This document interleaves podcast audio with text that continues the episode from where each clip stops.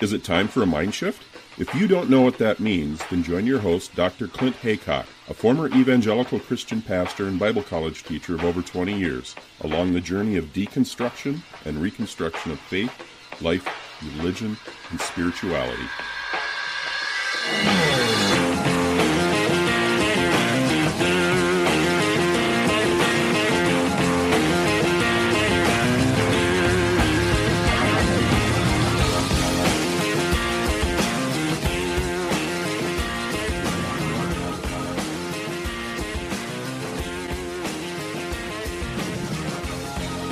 Super happy to welcome Cait West to the show. Welcome, Cait, to Mindshift Podcast.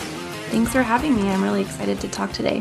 Yes, we have a lot to discuss as we were just chatting a little bit ago before we hit record. So we met actually through Twitter, I guess it was because I've been doing a lot of research and you know reading about Doug Wilson, the whole homeschool. I've done a lot of stuff on homeschooling before and that's obviously in this orbit. So that's kind of your background is that you basically come out of that christian homeschooling movement. Is that right?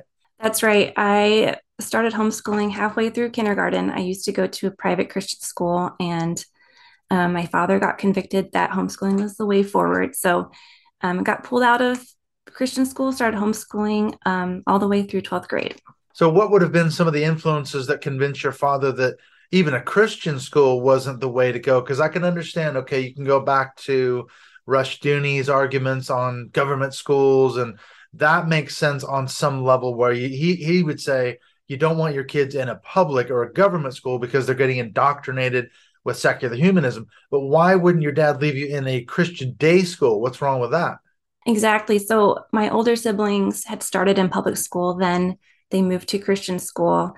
And then by the time they got to me, they decided homeschooling was what they wanted to do. And I'm not sure what the first influence was from my father. He based a lot of things on his convictions, he's is what he would call them. And he would listen to a lot of right wing conservative pastors, um, a lot of audio type of influence that he mm-hmm. used to base that on. Right. So he made this decision because we were saying before we hit record, we must have some things in common because I was raised mm-hmm. under the Bill Gothard IBLP, Institute in Basic Life. Well, it was Institute in Basic Youth Conflicts when I was a kid. Now it's IBLP. But my parents made a decision. I have five older sisters, and I was the youngest of all those. But when I was in fifth grade, they made the decision to pull me and my sister out of public school and send us to a Christian, a small Christian school in the Seattle area. Now they didn't homeschool us because I know I've talked to loads of people who've gone through the ATI curriculum, the Bill Gothard stuff. How familiar are you with Gothard's ATI stuff? Did you come across that in your homeschooling? You know, I wonder if Bill Gothard was one of the first influences on my father. We hmm. eventually got more involved with Vision Forum, which was headed by Doug Phillips, and he was very influenced by Bill Gothard. So we yes. were more on that that end. Yeah, and we know Doug Phillips was a Reconstructionist. He was influenced mm-hmm. by Rushdoony and those guys. So that's a connection right there.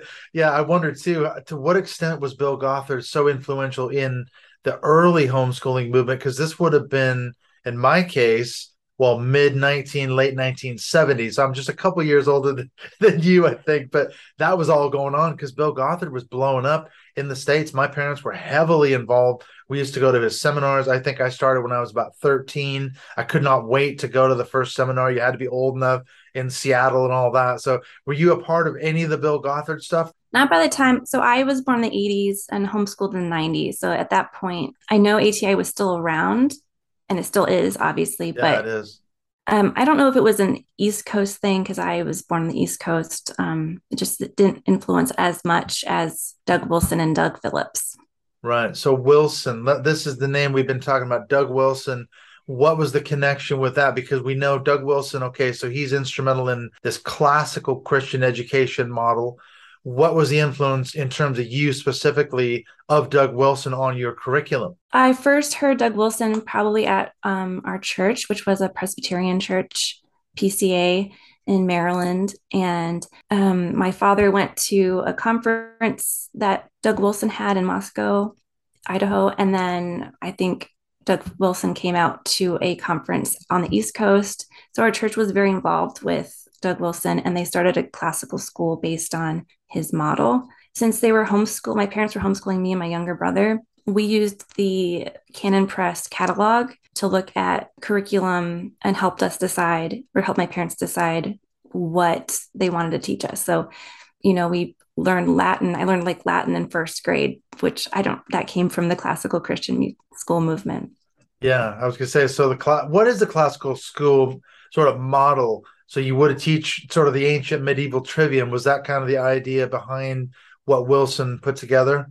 Um, I, you know, my parents eventually moved away from that as they got more into homeschooling. But from what I understand, a lot of it is the way, like classical, as in classical Latin and Greek, mm-hmm. and the way schools were then um, a lot of logic based types of teaching. So it's supposed to be a throwback to an older, better system. Is that the way I understand Wilson? But I was I understand it. Wilson was basically taking Dorothy Sayers' idea. Are you familiar with her book? Because then he wrote a book talking about recovering lost education or something to that effect, and that was basically a, an extension of Sayers' earlier argument. Oh, that's interesting. I've I know Dorothy Sayers. I didn't realize the connection between the two.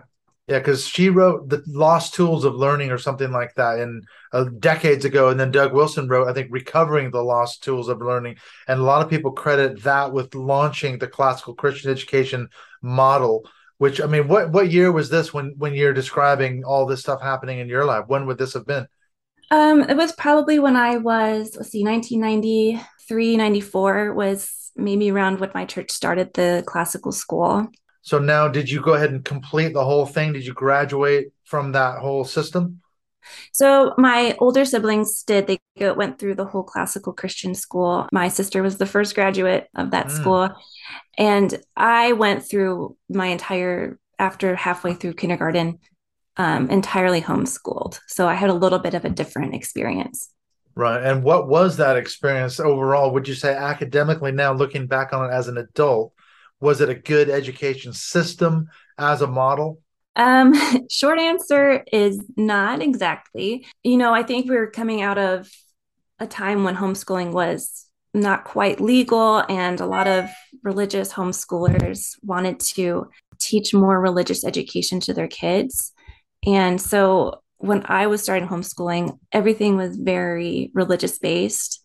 Um, there wasn't any other really options to homeschool. Mm-hmm and that's what the reason why my parents decided to do that for me.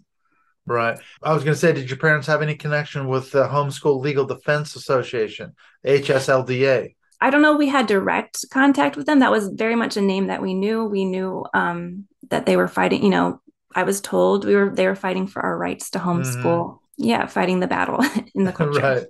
So you weren't a, your parents weren't a part because you'd have to be like a dues paying member of the HSLDA. As I understand it, I've talked I've talked to Ryan Stollar. I don't know if you're familiar with him. Mm-hmm. He from the Homeschoolers yeah. Anonymous blog and and that kind of thing. He was telling me that basically it's kind of like a legal protection for homeschooling families, isn't it? You pay your monthly dues to the HSLDA, and if you do run into trouble with your local state, city, town, whatever authorities, they will go to bat for you, as you say, fighting in your corner to protect the rights of homeschoolers. Right. You know, I if I could, I would ask my parents to see if they actually did pay those dues. I, I'm not sure they did.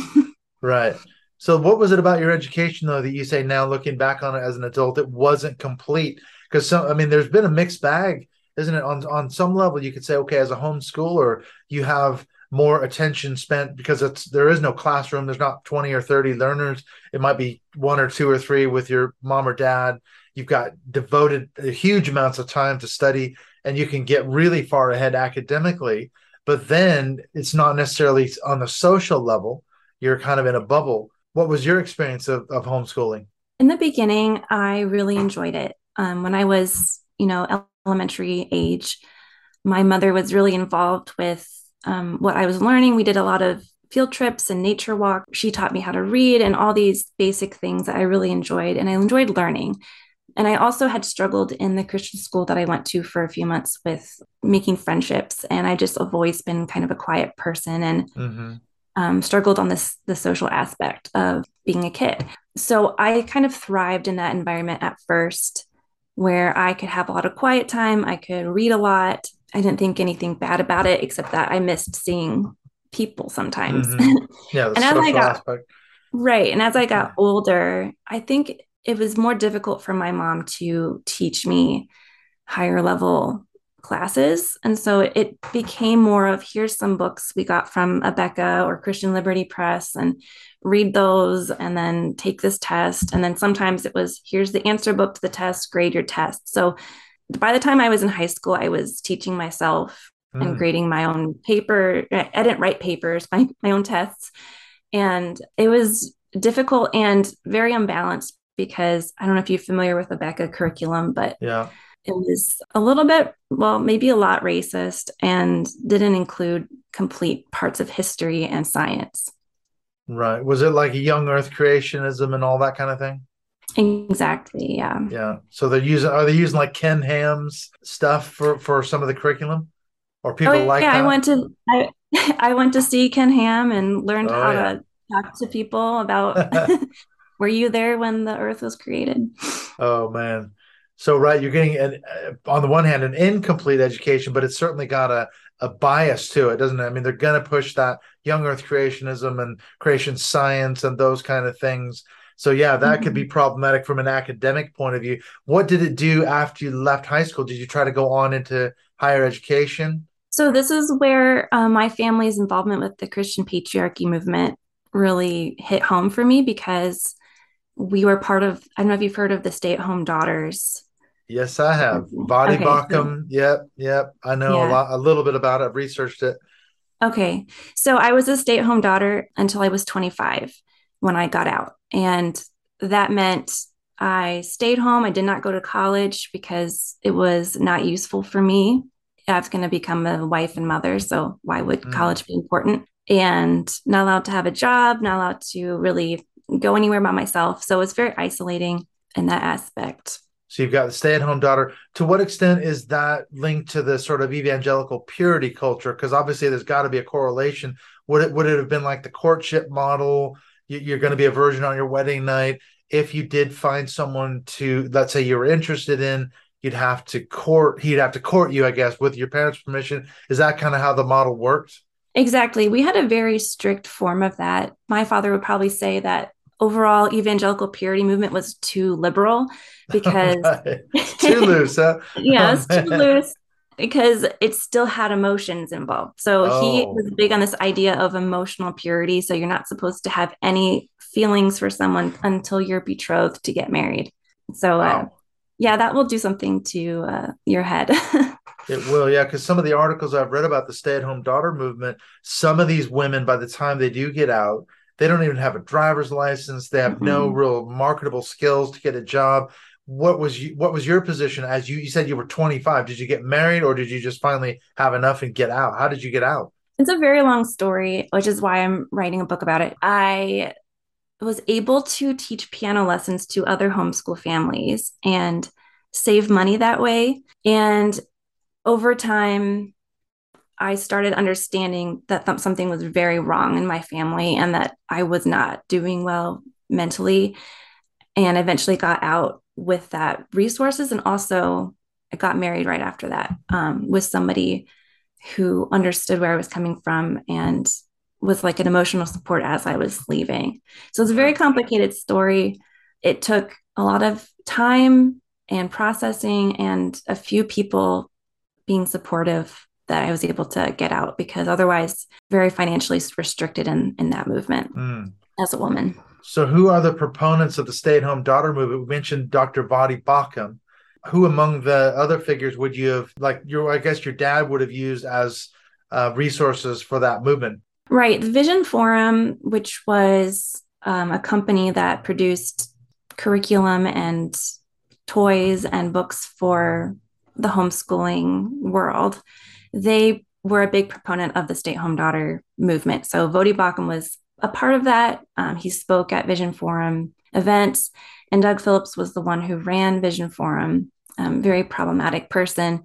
And our pastor at that time, when I was a teenager in Colorado, was Kevin Swanson. And I don't know if you're familiar with him, but mm-hmm. he was um, the leader of the Christian Home Educators of Colorado for a time. Right. So these are the figures that, that would have, yeah, loomed large in that stay at home daughter movement. Looking back on it now, from a re- sort of religious trauma syndrome perspective, how would you say it affected you as a as a young woman growing up in that system? Uh, very stunted, very isolated, total lack of autonomy and and sense of identity. So everything was all parts of my life were serving my father and then working to be able to serve a husband. So it had nothing to do with who I am as a person, who what I like to do. For instance, if I learned math, it was so that I could help my husband someday with calculating the bills or whatever. Mm-hmm. So everything was geared towards men. And so, you know, feminists were the ultimate evil. And being a woman in that kind of misogynist culture, you know, you start to hate yourself. Mm-hmm. And it's just really destructive. And I was very depressed and had a lot of anxiety. And getting out of it was difficult. And then some of that PTSD kicked in. You know, you think that you're escaping, but then it it gets worse a little bit for a while. So what happened to Doug Phillips? And we know Vision Forum's gone. You mentioned he was very problematic. The whole thing kind of ended in a big scandal, as I understand it. Right. He um there were allegations that came out of him being um, a sexual abuser of a woman who was living, I believe, with his family at the time as a nanny. And that eventually, I think, ended in some kind of settlement. But Vision Forum at that point was over. A lot of people who were proponents of Christian patriarchy and stay at home daughters disowned him and acted like it was had nothing to do with the theology or the ideology. It was just that one bad person. Mm. Um, and that was really frustrating for me because I can see the lines of, you know, you create this hierarchy where a man is the ultimate power and then they abuse that power, but then the people don't make that connection. The imbalance of power is where that problem starts. So, what's the Doug Wilson part in all this? Okay, so he starts this classical Christian education model, but we also know he's a major, major proponent, big figure in the Christian patriarchy movement. What was his mm-hmm. role in all this story? So Doug Wilson is, has always been very outspoken about patriarchy. Even before we heard of Doug Phillips, I can remember I've known Doug Wilson's name pretty much. You know, he's been in Moscow, Idaho this whole time. He's had different kinds of controversies over the years from his book about slavery to abusers in his church not being dealt with correctly. And, you know, his books, especially certain ones from the 90s, that talked about women submitting to men and men being this version of God, basically, um, in a woman's life. Right, so that's um, very problematic for sure, especially if you're raised in this real patriarchal environment. Mm-hmm. Yeah. I had a couple quotes here from I pulled up from Doug Wilson. If you want me to read those, because I yeah. thought they kind of show exactly how outspoken yeah. he is. I think a lot of patriarchy people aren't quite as obvious as he is. And that's why it's surprising mm-hmm. he's still around and still so successful. So, this one is from a book called Her Hand in Marriage, which is about courtship, which is a big influence in my family about the courtship model. And he said, Women inescapably need godly masculine protection against ungodly masculine harassment. Women who refuse protection from their fathers and husbands must seek it from the police. But women who genuinely insist on no masculine protection are really women who tacitly agree on the propriety of rape. Yes, and I've heard that quote before. It's very disturbing. It really is because it just shows that women can't have their own identity within that movement, within that church. They have to be controlled. I think the word protection is used a lot in Christian patriarchy, but really it's about control. Mm-hmm. Um, and I think that that creates an environment where abuse happens more often and it doesn't protect them from that. It, it makes them more, more vulnerable to it. Right. Because you can make the case if a woman is sexually abused, let's say, well, she took herself out from underneath the protection of her father or her husband. Therefore, mm-hmm. hold your hands up and say, well, it's it's kind right. of her fault in a way, isn't it? Exactly. It reminds me so much of the Bill. Go- uh, yeah, I'm sure you've seen the umbrella of protection model. Yeah. Is what I was raised with. I remember this very clearly. When I was about nine or 10, my older sister Valerie, she got pregnant when she was about 17, you know, when she wasn't married, and it caused a huge scandal at church, you know, and everything else. But my mom pulled me aside and she said, Now, the reason your sister Valerie got pregnant is because she has removed herself from the mm-hmm. authority of your father's umbrella of protection. Therefore, she has, you know, basically opened herself up to this satanic attack. And look what's happened. Everything that's happened is, is her fault and it's her problem. She has to deal with it. So that that strikes me as a very similar kind of a theology, isn't it? Yeah, that is that's terrible. That you yeah, know, it is. usually the women's fault in the end. Yeah. Yeah, and then my parents could justify basically forcing her to give her child up for adoption and forcing mm-hmm. her out of the home and you know she kind of like well you made your bed now lie in it. I mean it's the way it is. And the question was from from valerie's perspective how do i get back under you know the umbrella? Too late. Apparently it was too late. We can't take you back in because you've gone too yeah. far. You're, you're out in the cold now you know? So she was just forced to deal with it by herself.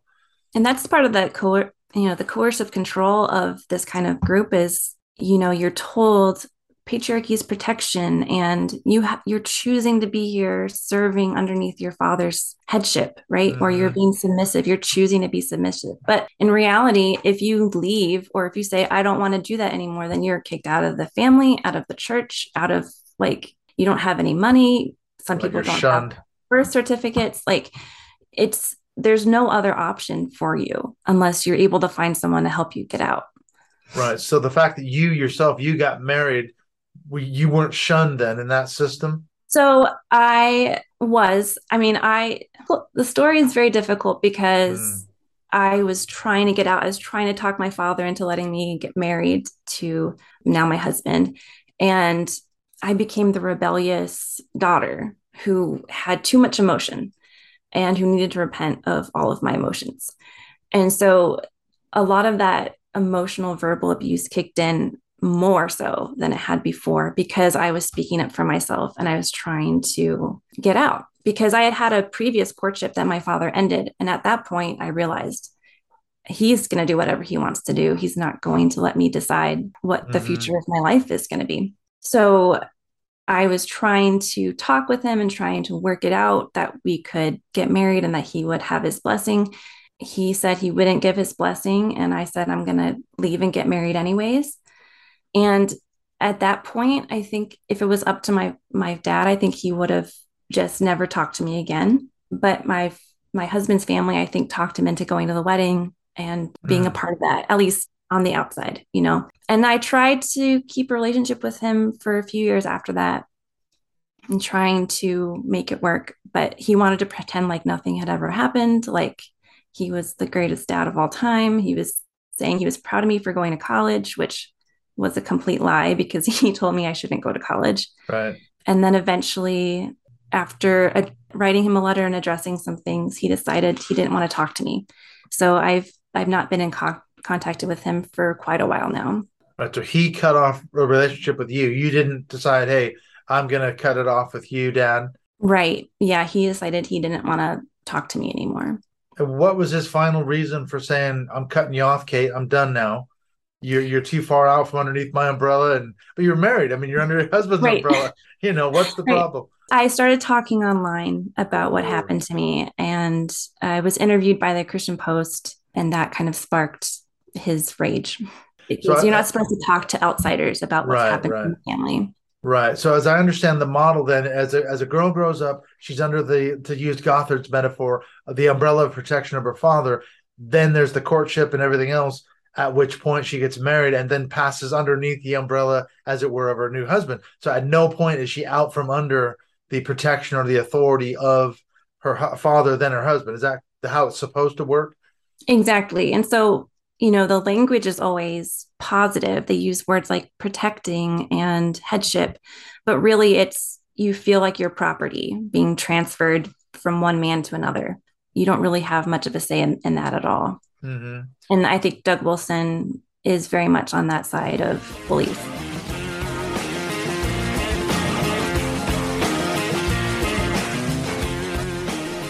When we come back from the break, we're going to pick up the second half of this chat with Cait West. We're going to pick up where we kind of left off there, talking about her experiences, not just in the stay at home daughter movement, but really Doug Wilson, his influences. Is he a Christian Reconstructionist? His influences on homeschooling, this idea of taking dominion. We're also going to be touching base on whether or not this whole movement, the Christian patriarchy, the biblical patriarchy, and all that, does it have elements of cult psychology? Does it meet any of the markers of cults as identified by people like Dr. Steve Hassan, Dr. Robert J. Lifton, and others. We're also going to then end by talking about how Cait has recovered, or I should say, is in the process of recovering.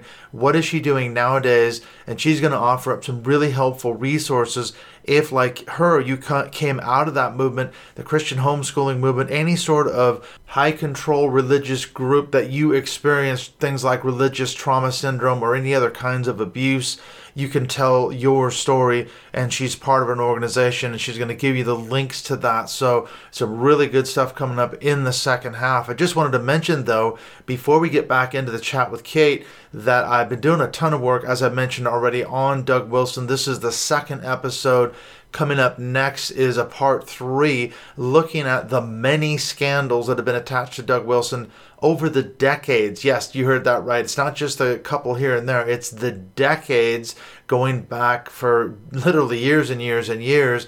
I, I'm stunned now that I've done this episode. It's about three hours long. The one I did before Part one was two hours long. This one, there's so much that it's about three hours. And believe it or not, there was a couple of scandals that just erupted just in the last couple of weeks. Doug Wilson does this thing, something called No Quarter November or something like that, and he got involved in yet another scandal just in the month of November. I just didn't have time to get into it in that episode. There's some other stuff that came out, but it's unbelievable. Uh, like I say, over three hours long, and we're going to be picking up on touching base on some of these things that Cait and I talk about here. And then I've got an episode coming out with David Johnson and we're going to be talking about Doug Wilson's influence on this whole neo Confederate movement, the downplaying of Southern slavery. It wasn't so bad. He had a book that came out called Southern Slavery as it was, and I think Cait mentioned a little bit on that. She alluded to that. So there's a lot more stuff coming out on Doug Wilson. And I also was able to interview Doug Wilson's former professor at the University of Idaho, Dr. Nick Gier, and he was he was Doug Wilson's teacher back in the 1970s, and he's done a lot of writing and exposés on Wilson over the decades he lives there in Moscow, Idaho, and he's been one of the sort of main sort of critics of Doug Wilson and his efforts to Christianize the town, as well as a lot of other things that Wilson and his empire have done over the years. So that is a really fascinating episode as well with Dr. Nick Gier. And then I've got one more coming out, maybe two. We're going to talk about these people, the dude bros, the beard bros. I don't know what you want to call them, but these are men that have been in the Doug Wilson orbit. They're now the second and third generation people who are going out and pushing taking his sort of biblical patriarchy, his Christian patriarchy movement to another level, to a whole new audience. And they're finding a massive audience, and it's really, really disturbing where these guys are going, and they're taking this toxic theology. So there is a lot more stuff coming out. We're going to take a little bit of a break for Christmas, but I think I might just release the one about the many scandals of Doug Wilson before Christmas, and then we'll come back with that episode with David Johnson after the break. I just wanted to mention too, off the back of that first episode that I did, I got a number of Patreon supporters who were very interested in helping support my work. This has been a massive undertaking. I really appreciate, and I'll name the following people. Thank you so much for being the latest supporters of Mindshift Podcast on Patreon. I want to say thank you first of all to Pat Bradley. Pat has donated $5 a month, so a big thank you. We also have Colleen Follett King as well as Amy Harrell or Harrell. I'm not sure how you pronounce her last name, but again, coming in at a $5 a month level. So thank you to all those people who support the show on either a $1 or $5, or you can also support my work on a $10 a month level, and I'll send you a nice Mindshift Podcast t shirt. Or if you come in at a $5 a month level, I'll send you a nice little gift all the way from North Wales, which is even more, especially poignant now as I've just completed my British citizenship. I went up to Liverpool the other day and did my swearing in ceremony. So now I am officially a British citizen after living here for nearly coming up on 17 years now. So I decided when I make it official and get that done. So that was a, a really big kind of milestone in my life, making that decision really never to return to America and become an expat. So I am officially a British British citizen. So let's get on back now into the second half of this chat with Cait West as we pick up Doug Wilson part two, looking at this issue of power, control, and spiritual abuse in the homeschooling community, in the stay at home daughters movement that Cait was a part of growing up and of course has now escaped and is making her own way and also is becoming an advocate for people just like herself.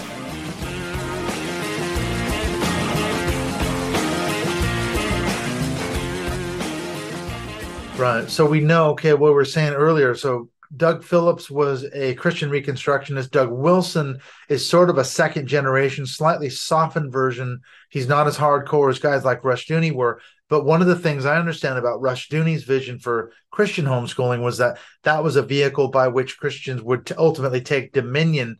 And so this whole system plays into it's a generational vision. It's going to take, you know, maybe hundreds of years even. Did you come across any sort of that dominion theology type thinking in your curriculum?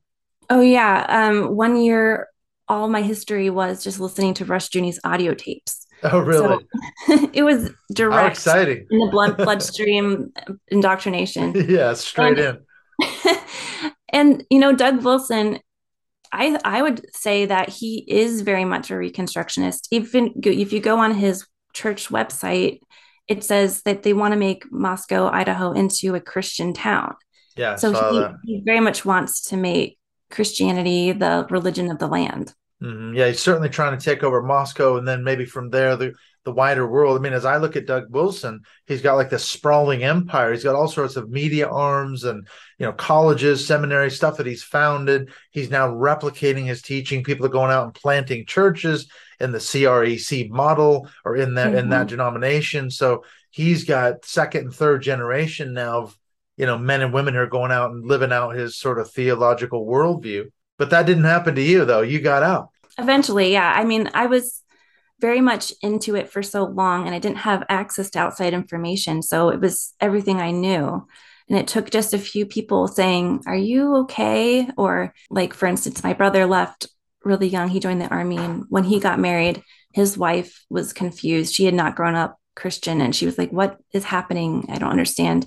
And so in my brain, I was in my 20s thinking, That's interesting. She thinks this is weird and this is my entire life. Right. So then you start thinking, and you know, it takes years to process all of that. Eventually, I had access to the internet um, in my 20s, and I started reading online stories of people who had left. And Homeschoolers Anonymous was a big part of that mm-hmm. journey for me. So without that, I don't know, I probably would still be stuck there. Yeah, it's it's a system. I mean, as you're talking, I can't help but draw parallels to the world of cult psychology.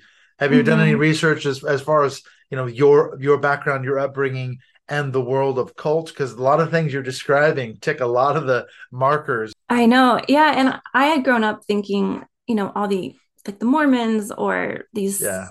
Those are cults, cults, over there. Those are cults, right? We're not a cult. Oh no. the past few years, as I've been researching and studying more about what happened in my own life, I'm realizing more and more those points of being in a cult. And as I've been writing, I was looking at Steven Hassan's cult model, the bite model. I was just going to say, yeah. Just, mm-hmm, pinpointing every single thing on that model is something I experienced.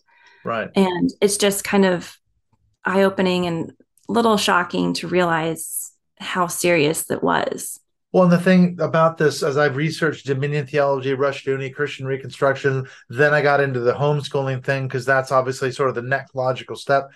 It, it reminds me that you go, wait a minute, second, third, and fourth generation people just like yourselves, if that's the way they're going to take dominion over the world, this is not a good system, is it? I mean, it doesn't work.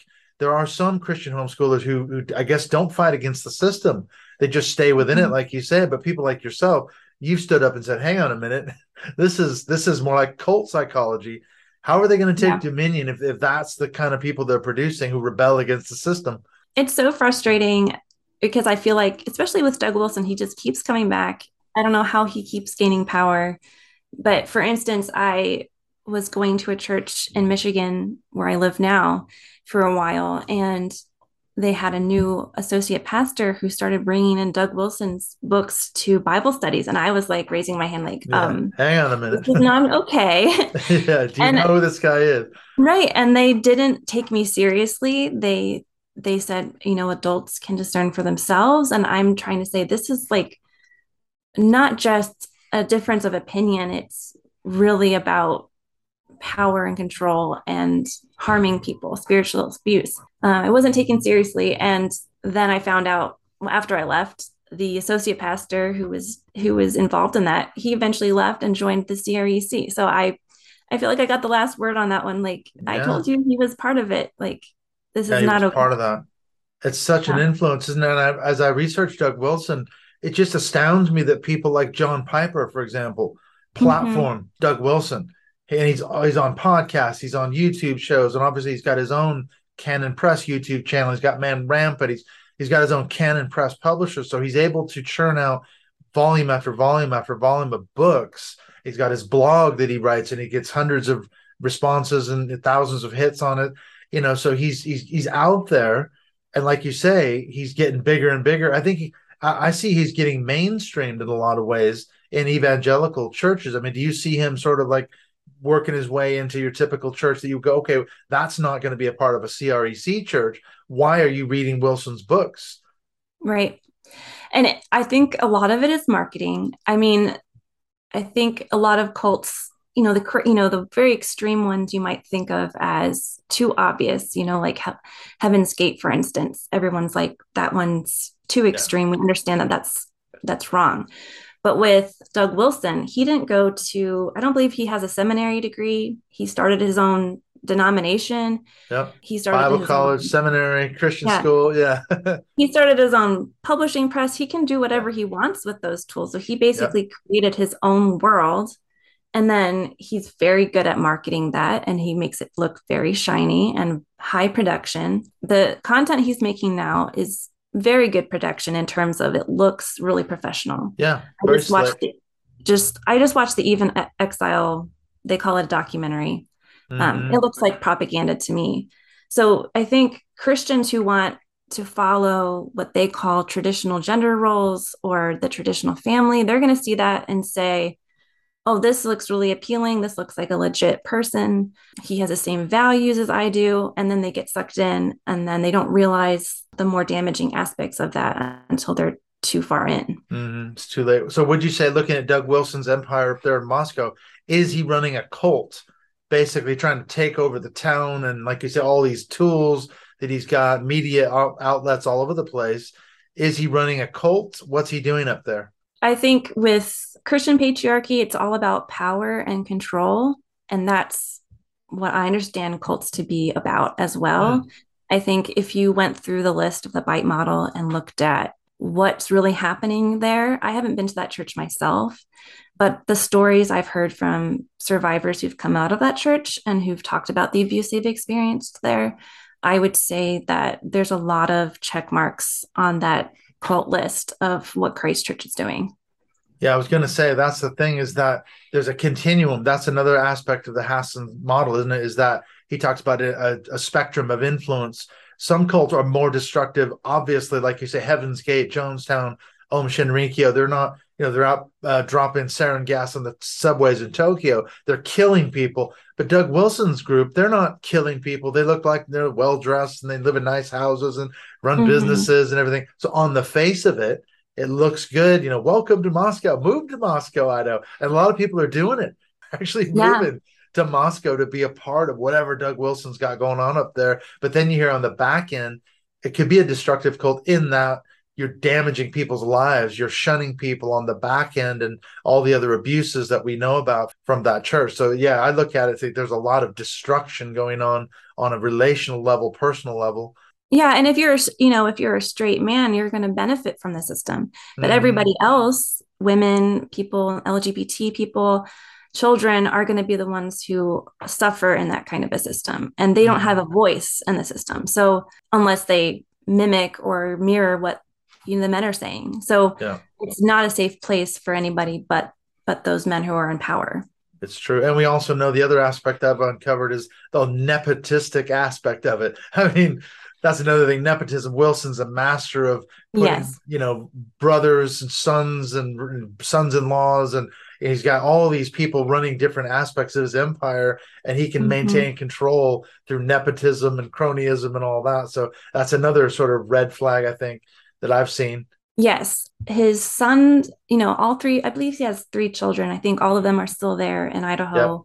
His son-in-law runs the college that he started. His daughter, Rebecca Merkle, is, is um, the one who hosted Eve in Exile, which is their one of their newer films. And I was watching that and realizing how much she sounds like her father, like a lot of the way, sh the snarkiness, the sarcasm, you know, there's an elitist aspect to it. Like we're a little bit better Christians Mhm. that her father has always been known for. And I could detect that in the way she was talking about other women. And that was really troublesome that she's just continuing what he's Mhm. always preached. Right. And we know there was a big feud between him and Rachel Held Evans a few years ago about that. You were, you read that quote. We didn't really get into it, the propriety of rape culture, because that's Mhm. another thing that Wilson's been accused of in this patriarchal system. His his argument, essentially, as I understand it, is, and this is what she took him to task over. You're saying if a woman is quote unquote unprotected, then if she gets raped, it's on her. And that's kind of her fault. And he went on this long rant. I never said that because he does that. That's the thing about Wilson is he'll say these inflammatory things. Somebody will call him out on it, and he'll attack and he'll obfuscate, and that that's kind of his mo, isn't it? Yeah, and and the people who follow him as well, you might criticize something and they're very quick to jump on. You don't understand him, you know, you're Mhm. being overly critical, you're just looking for words out of context. But he has a there's a lot of evidence to show that he's a problematic leader. yeah, Um, on a lot of levels. yeah, You're not just we're not cherry picking quotes. No. it's, One or two things, yeah, there's- thing. there's loads of stuff. Yeah, and I'm I'm detailing a lot of that in this episode that I'm doing with Wilson, going through the scandals and then looking at the people in his orbit, people like Baucham and Brian Sauvé and the Manosphere and all this stuff that's going on now. It's Mhm. unbelievable. His influence now, second and third generation, like I was saying. So, what are you doing now, though? You mentioned before we hit record, you're actually working with sort of a a, a victim survivor aspect of ministry, or, or I don't know what you call it. What are you doing nowadays? I'm volunteering for Tears of Eden, which is a nonprofit, and it's they, we don't have a religious aspect to it. It's Mhm. based on it's for survivors of spiritual abuse. So that's the religious aspect, but we don't have an endpoint for survivors to reach whether they stay in their faith or leave the faith. We want to be there to support them with resources. And we have a support group, and I am on the editorial board. So I help survivors tell their stories and we publish them on our website. So I really enjoy helping others who've been through similar things because when I got out, I felt like I was the only one, you know, and I think more with the internet, more and more people are speaking up about these kinds of stories. So Mhm. I'm really glad to be part of an organization that values that. Yeah, you're helping so many people. Do you find that you get a lot of ex homeschoolers like yourself? Oh, yes, yes. Many, many of us. Similar stories. Yeah, I was going to say, I'm reading the Homeschoolers Anonymous blog. Like I said, talking to Ryan, it's been really good to kind of get that other perspective of people who came through that system. There's a lot of religious trauma syndrome in there as well. Would you say you Mhm. suffered from RTS as well? I, I would say so. I when I was looking for a therapist, I found someone who specializes in religious trauma, which I understand is pretty rare. Mhm, Hopefully. Hopefully getting more people are becoming more aware of it. But yeah, definitely had a lot of PTSD symptoms, especially surrounding church or just religion in general. So yeah, therapy has helped a lot with that. But just having Yeah. a name for it's really helpful. I was going to ask you, so what are some of the biggest aspects of your recovery? Because I've talked to loads of people with RTS, including myself. I would say therapy is one of the biggest ones. What about education? What's the role of education? As you say, being able to name the things that happened to you. How has Mhm. that helped you to recover? just being able to describe what I was experiencing as something that's real. I think with Mhm. spiritual abuse, it's invisible to a lot of people, and they don't, you know, you don't have outward signs like you would with physical abuse necessarily.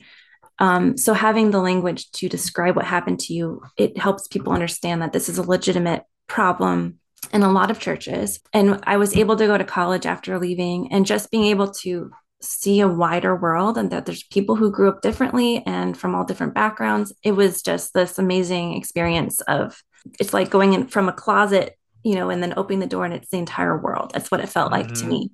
So it was amazing for me to be able to do that and to feel like I can make choices on my own, which is also scary, but I'm learning to do, be better at that. It's true. Uh, those of us that grew up in those repressive religious environments, something that Robert J. Lifton said that really struck me in his book on thought reform and the psychology of totalism. It's like getting out of a prison cell. You've been in prison for pretty much your whole life. The world, though, has moved on since you've been in this prison, and you're like, oh my gosh, I've got to completely reorient myself and educate myself and reinvent myself in a lot of ways. I mean, do you feel like this is something that I mean, as as a person who was raised in a religious environment, I didn't have a real identity. I only ever had the religious identity. So who is Cait? Who is the person that you're becoming? Is that the journey you're sort of on now? Yeah, I would say so. It's like separating myself from the negative aspects of my past, but I can't completely you know, I tried, I think at first I tried to just forget and move on and, and create this whole new person, but that didn't work. I went to college to study, I wanted to study fiction writing because I liked making up things. And then I just kept coming back to my story and writing nonfiction. So that's been a journey of just writing my own story and just being a storyteller. And being able to share that with other people and help other people tell their stories is a big aspect of who I am today. And I can't take out the whole past, you know, that's brought me to where I am. I really love reading and books. And so in my in the daytime, I work for a book publishing company. I love working with authors. So, you know, there's all these things, aspects of my life. It's it feels more complex than just my goal is to become a wife and I'm going to be the best mm. wife possible. So I feel like there's lots more aspects to my life now, and I can explore things I'm interested in and doesn't have to have some everlasting meaning for me to want to do it. Right. How's your Latin? Is that something you still use? I can I just do the Amo Amas Amat one. That's all I know. That's I forget everything know. else. I guess I, I, just I find that so strange that why would you need to learn Latin? I mean, back in the medieval times, that was the sort of the language of scholars. I mean, if you went to country after country, you could you could get by by speaking Latin to other scholars. It made sense, and and that's what all the academics and the theological books were written in. But now, why do you need to learn Latin? I was told that it was to help me understand English better because some okay. of like the roots of English words are Latin, but that's true. Know, that's that's partly true, but there's like all sorts of other languages that impacted English. So yeah. I don't know why just Latin. why just Latin? It's it's a thing, isn't it?